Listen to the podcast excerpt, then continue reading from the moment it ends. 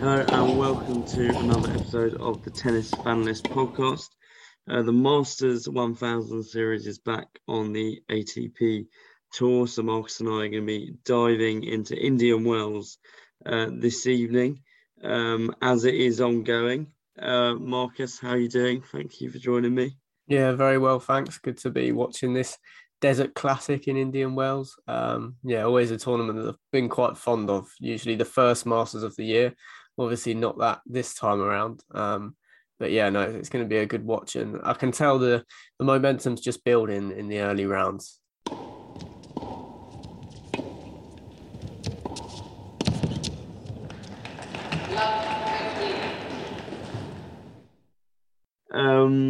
Yeah, Marcus made a good point there. Normally, this being the first Masters tournament of the year, and it's been a long time since we had it. It wasn't on at all last year. Dominic Thiem winning it beginning of 2019, I think it's March normally, isn't it? I think beating, Roger Federer in the final, I think it was. That feels like an age ago. But Indian Wells is on this year, of course, at a slightly different time. We'll go through some of the matches that have happened. At the moment, we're just beginning the third round of the tournament, a couple of matches in progress, but we're going to look at the biggest matches from the second round, and there's no other place to start, really, than with the former British number one, Andy Murray, coming back from a set down against the 30th seed Carlos Alcaraz. An absolutely fantastic performance from the 34-year-old Andy Murray. In the last few weeks alone, he's beaten, if I read out a few names here, going up the rankings, he's beaten Dennis Cudler at 95, Vasek Pospisil at 66, Mannarino 51, Alcaraz now 38, and then Umber a couple of weeks ago at 26. So anyone doubting that Andy Murray can't be returning to the top 100 and maybe even the top 50, I think it's really got to look at him now and see how well he's playing. I think just a tremendous win for Andy Murray against a really in-form 18-year-old who's having a fantastic year.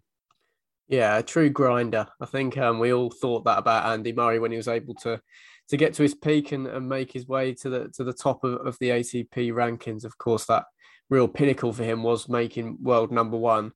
It's a bit like that again, but at a much restricted level. The characteristics are still there with Murray. Even in this match, I think he'd admit he didn't play his best tennis, and Carlos Alcaraz is clearly the better player at the moment. But tactics-wise, Murray mentally was all over Alcaraz, just putting the ball on his backhand, and Alcaraz couldn't deal with it. He got found out. Murray worked him out, not through great shots, not through great physicality, literally just pure placement and tactics. And even though that last set he runs away with it 6-2, I think, was a lot closer than that. Alcaraz was in every game. I think the Spaniard will learn a lot after this match. It's great to see from Murray. Hopefully, he can get back into the top 100 before the end of the year. But apart from that, I think this will be a match that Alcaraz learns a lot from. He didn't play too badly. It was just Murray's point construction asked all the questions that he needed to. And then at the end of the match, Alcaraz didn't have the answers. So Murray comes through here. I'm not as enthused about the performance as maybe the scoreline suggests, but it just shows the intelligence of Andy Murray and how he was able to, how he must be pain free, because he was relying on a lot of defensive work in this match. But no, an epic win nonetheless, and good to see him kicking on in Indian Wells. Yeah, well, you say hopefully Murray in the top 100 by the end of the year. I would suspect it's probably by the end of the tournament. He's 121st in the world at the moment, and I would think getting to a one Masters 1000 third round down at that level is enough to get into top 100. Not 100%. He might just miss out, but yeah, just fantastic. He was actually a break ahead in that first set that he lost, and Alcaraz came back to break him twice and take it 7-5. So even more impressive that Murray was just able to get over that hurdle, not let it get in his head at all, and just really, really fantastic from Andy Murray. And he, in the next round, but I think tonight, we'll preview this match later on, we'll face third seed in form Alexander Zverev, who got for a real tough test in his second round match, against the 20-year-old Jenson Brooksby, a new name really come up into the spotlight over the last few months. Had some brilliant wins on tour, and got a set off Zverev. He was broken in the first game of the first set, Brooksby, and was unable to break back after that, despite having break points. The same thing happened in the second set, getting broken in the first game, but this time was able to get over that hurdle, break back, and then go on to win the second set. Zverev did race to a 5-love lead in the third set, and I think in the end did run away with it. I think Brooksby did just run out of steam a little bit, the world number 79, but he looks really exciting, Marcus. Zverev is playing some fantastic tennis. We saw before the US Open at the Olympics, and I think it was also a Masters tournament before the US he won, was it? You might be able to comment on that, and had a brilliant US Open as well. So yeah, Jenson Brooksby, a player who we're really, really excited about, and gave Zverev a real run for his money here. Yeah, definitely a really positive performance. Brooksby, of course, sort of shocking everyone, winning that first set against Djokovic 6-1 at the US Open, showed what he was capable of. But yeah, Zverev was able to work him out. I think we've definitely seen a lot more consistency from Alexander Zverev this year than any year since he won the ATP Tour Finals, I'd say. He's got to the fourth round or further in every Grand Slam. I think maybe even I know he went out in the fourth round at Wimbledon, and apart from that, he got further, at least into the last eight in every other slam. So he's definitely coming of age at 24. And I think this is a match that a couple of years ago he could have ended up losing, sort of losing it mentally. He's clearly staying level-headed a lot more than he was a few years ago. So yeah, positives for Zverev, also positives for Brooksby, 79 in the world. He's had a great year. And it's a very... very welcome graduation from the Challenger Tour to the ATP Tour. I'm sure Brooksby's here to stay. But yeah, it was a good match, this one.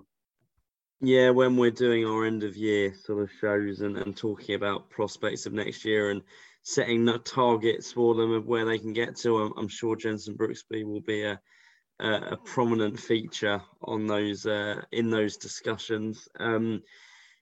Medvedev and Tsitsipas are the first and second seed at this event, with Djokovic choosing not to play Indian Wells, said that he wanted a little bit more time to recover from the disappointment of the US Open. Medvedev and Tsitsipas both have played one match so far, both through team wins. Medvedev coming through 6-4, 6-2 against Mackenzie McDonald, and Tsitsipas coming through 6-2, 6-4 against Pedro Martinez. Four seed Andrey Rublev also coming through quite routinely in straight sets against Spain's Taberna.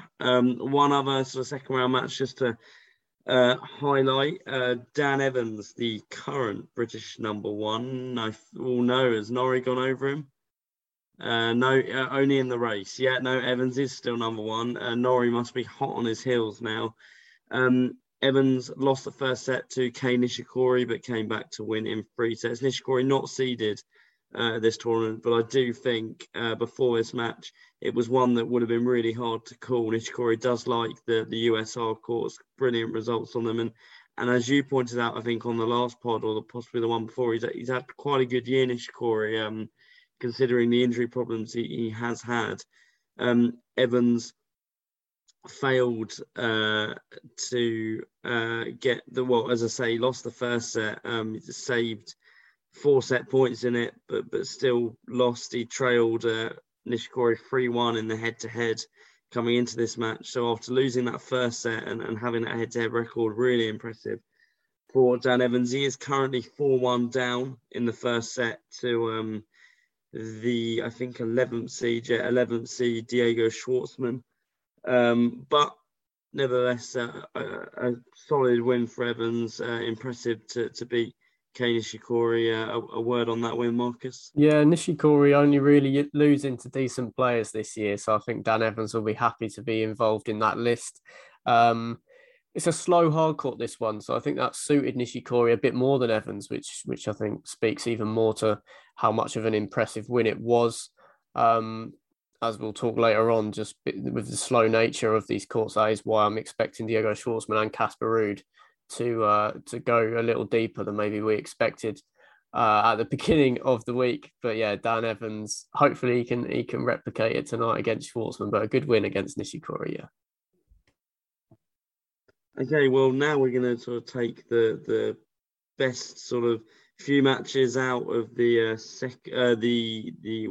third round now, and look at them in more detail. So I think the biggest one really has to be Alexander Zverev against Andy Murray. And what's interesting, Zverev's never beaten Andy Murray. They've played twice, 2-0 to Murray. And I think what's even more interesting is one of those wins for Murray does come post-injury problems. It was last year in Cincinnati, so still, post-pandemic as well.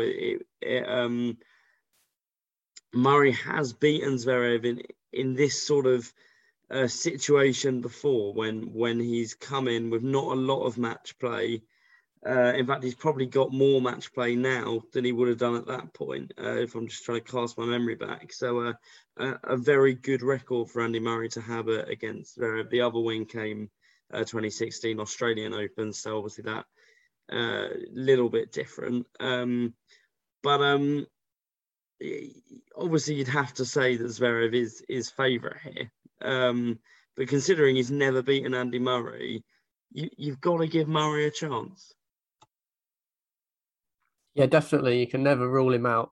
I do think Zverev is worthy, heavy favourite here. As I said, with the scoreline flattered Murray a little bit against Carlos Alcaraz. Alcaraz was digging his own holes. I don't think that will wash against Zverev. I think the match will be so physical. I can't see Murray being able to keep up with the intensity of the rallies and the power that's going to be coming from the other side of the net. So, yeah, it is Andy Murray. He's 34, not 38. So I think we can't write him off yet. And he's picked up some good wins lately. He pushed Tsitsipas to 5 sets at the US Open. Why can't he beat Zverev? I think he won their last meeting at the Cincinnati Masters last year as well. So that was post-hip operation. So, yeah, I think Zverev should easily win straight sets quite comfortably. Yeah, no, as we both pointed out there, that win in Cincinnati coming post-injury problems. Second match to look at, the one that I had written down is actually already started, so we'll move on and we'll come back to Dan Evans Schwartzman a little bit later on. Another one that I picked out, this one, little bit of interest in the race to Turin rankings. Of course, the top 8 players qualifying for the ATP Tour finals. Nadal's not going to be there, so it's going to go down to top 9, as Nadal will still finish in that top 10. You've got 10th in the race at the moment, so just needs those points to squeeze into that 9. That's Yannick Sinner. He'll be facing John Isner. Interestingly, Isner, one of just 2 men in this draw to ever make a final at Indian Wells, the other being Andy Murray, and they were way back in, I think, something like 2011 was Murray and 2013 was Isner. Since then, all of the finalists Indian Wells not present this year. But an interesting match for Sinner. He's been playing well since the US Open, backed his title up in Sofia the other week. Does trail 1-love in a head-to-head with Isner, that coming at Cincinnati earlier this year. But I think it's a match that, although Isner really does like the hard courts in his home country of the US, you do see him having good runs at tournaments. Of course, as I say, he's made the final here before. But I do think this is a match that you think Sinner really would want to win. Being 10th in that race, every point really counts, and it'll be massive for him to make the finals at the end of the year at such a young age. you think he goes in as favourite against John Isner? Yeah, he should do. Still got a massive uphill task to try and get in the ATP Tour Finals. There's quite a little bit of a points gap, I think, between him at 10 and maybe whoever's on 9. Yeah, as long as John Isner's not firing like he does at Atlanta, I don't think Sinner should have too many problems in this match. Similarly to talking about Zverev and Murray, when you look at how much of the court one of the players is going to cover compared to the other one, it's no real battle. So, yeah, I think... Yeah, I'd be disappointed if Sinner's pushed here. Obviously, when John's on a good day, it's a really difficult match. But I expect Sinner to take care of his own serve and hopefully carve out a few opportunities. And, yeah, straight sets to Sinner again for me. Yeah, I think I would agree with you on that. However, I'm always very aware in these sorts of tournaments. I wouldn't be very surprised if I wake up tomorrow morning for work and see that Isner's won it in 2 tie breaks or something, if he gets his serve firing. As you point out, it's a slightly slower court, so that might work in Sinner's favour a little bit. Next match to have a look at, 9th seed Denis Shapovalov against 19th seed Aslan Karatsev. Both of these are outside shots to get into the ATP Tour Final. Shapovalov probably a little bit far off now. He's 15 in the race. Karatsev at 12. Again, it is looking a bit of a long shot, but if draws open up, he's getting to the semi-final of the Australian Open ranked outside the 200 is a much more of a bigger surprise, I think, than if he was to make the ATP Tour Finals from this point. So he would really cherish the points against Shapovalov. It's their first meeting. Karatsev really on fire actually in his first match, only dropped 2 games to Salvatore Caruso. Shapovalov was the benefactor of a retirement from compatriot Vasek Pospisil. For this one, I reckon Karatsev will win it in 3 sets. What do you reckon, Marcus? Fair enough. It's a tough one. I think obviously Shapo had the bye first round. Karatsev absolutely hammered someone in the second round. He had a bye as well, I think. But 6-love, 6-2 in the second round. And then yeah, obviously Shapo with the Pospisil retirement, whether that works for him or not. Now weighing it up, considering Karatsev hasn't had that much time on court either, it's going to be a close one. I definitely agree with you. 3 sets. Karatsev's had a slow second half of the year, but we all know how inconsistent Denis Shapovalov can be, especially since making that Wimbledon semi-final. So it's a tricky one. I'm going to lean towards Karatsev, although I did go Denis Shapovalov on tennisdrawchallenge.com, but I'm going to contradict myself and agree with you, Karatsev in 3.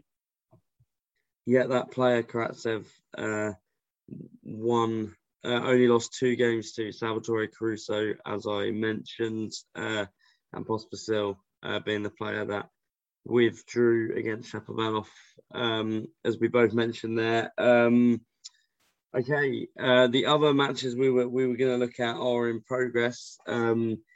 Diego Schwartzman against Dan Evans. As I mentioned, Schwartzman leads 4-2 with a break. And another really interesting match, Casper Ruud, the very informed Casper Ruud, facing the 26th seed Lloyd Harris, 2 young guns there, 22 and 24 years old. Ruud with the 1-love lead on the head-to-head. I've gone for Lloyd Harris to actually make the semi-final of this tournament in a bit of a risk. I like how the draw opens up for him. I still think he's going to do it. If I'm looking at the quarter, he's actually the lowest. Oh, other than Tommy Paul, he's the lowest ranked player in that quarter. But I'm backing him to beat Ruud tonight. Then Schwartzman or Evans, the winner of that, and then the winner of the other quarter, which involves Andrey Rublev, Cameron Norrie, Bautista Agut. So yeah, backing Harris all the way. It's 3-all as we speak. He's got Ruud at 30-all on Ruud's serve. So he's going to break here. So I'm going to pass to Marcus and I'll start celebrating when Harris breaks. I'm not as hot on Harris as you. As you well know, I think that's been one of the themes of predictions this year. Maybe me on Basilashvili really a bit more than you, and you on Lloyd Harris a little bit more than me. I think Ruud can have him. He was so impressive in San Diego. I think Ruud's going to beat Lloyd Harris, even if he does get broken in this game as we record. Yeah, well, Harris, a very convincing 6-3, 6-3 win in his first match over Davidovich Fokina, or ADF. So yeah, it's still 30-all. They're obviously in a very long rally at the moment. So I'll cast my eyes away from that for the moment. Let's just sort of talk about a few sort of picks as we go forward. And obviously it's hard with matches underway. I have sort of gone kind of boring for my final. I've gone the first seed against the second seed, Medvedev Tsitsipas. I've got Medvedev to win it. Just think post US Open, he'll just be full of confidence. He is a form player as well, Medvedev, of course. I remember a couple of years ago, won, I think, back-to-back Masters around this time of the year ahead of that US Open final, but he lost to Rafael Nadal, I recall, as Harris has got break point on the Ruud serve. I also had Carlos Alcaraz to make the semi, so that is wrong. I would probably say that the winner of Murray Zverev, is maybe favourite in that bit, or a player we haven't mentioned actually, Matteo Berrettini, hasn't played an awful lot since Wimbledon, but did have a decent US Open, I think I recall. I can't actually remember how far he got, but I want to say he had a decent one. He got through his first match. Will face Taylor Fritz next, a tough match for him. But yeah, for me, I can't really see anyone that's stopping Medvedev or Tsitsipas. I think they've got quite nice draws, to be honest. Medvedev, potential match against Reilly Opelka. In the next round, if they get through their respective matches, that could be a real test. If Opelka finds that serve, that the form of Medvedev is almost irrelevant. But other than my Lloyd Harris and Carlos Alcaraz picks to the semis, which were quite out there picks, I can't really go with too much else other than the Medvedev Tsitsipas final. Yeah, it's the same with me. I got Sinner to make the semi-final. Obviously, I had Alcaraz in the quarter-final, so I went quite big on him, as you did. And then I've got Andrey Rublev to play Medvedev in the other semi-final. I've got Erkach and Casper Ruud to make the quarters as well. So just one of my quarter-finalists is out at the moment. As you say, Daniil Medvedev against Reilly Opelka. Opelka beat him in St. Petersburg last year. So maybe he'll take a little bit of confidence from that match. But yeah, I think Medvedev and Tsitsipas remain the sort of front runners. Rublev hasn't been able to back up his form from last year, although he did look good in his second round match yesterday. But for me, I think Medvedev and Tsitsipas are probably head and shoulders above the rest, unless Alexander Zverev can show up in a big way, or Fabio Fognini can knock Tsitsipas out of the bomber. You never know. It is Fognini. Unfortunately, Harris, not successful this time at breaking the Ruud serve. But, when you're listening to this, you will know that Ruud is a fourth-rounder at the Indian. Not Ruud, Harris. Yeah, I messed my words up there. Lloyd Harris is going to win that match. Make no mistake. We just wanted to do a word at the end on the women's, of course. Emma Raducanu, British number one. US Open champion at just 18, sports personality of the year winner already forecasted, as we all know. She unfortunately lost her first match back since the US Open, 6-2, 6-4 to Sasnovich of Belarus, I believe. Sasnovich actually a former top 30 player herself, and she's gone on to beat Simona Halep 7-5, 6-4 in her next round match, and before the match against Raducanu in the second round, because Raducanu had a bye, she only dropped 4 games in her first round, Sasnovich. So, a disappointing loss for Raducanu to come out of that US Open and lose your first match back. But Sasnovich is definitely backing up the win. She got Azarenka next in the next round. So I don't think it's something that Raducanu should be worried about. I think we all know that backing up the US Open win is in some ways going to be harder than the actual winning of the US Open was. A word on that, Marcus. Yeah, I wasn't really concerned after the result. I think she's still never won an WTA Tour match, which was the case going into the US Open, which is quite mind-blowing.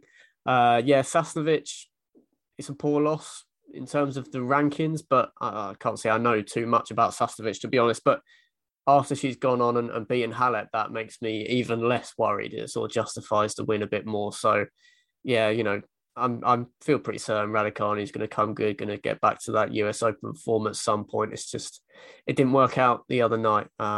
So, yeah, I'm not too worried. On to the next one.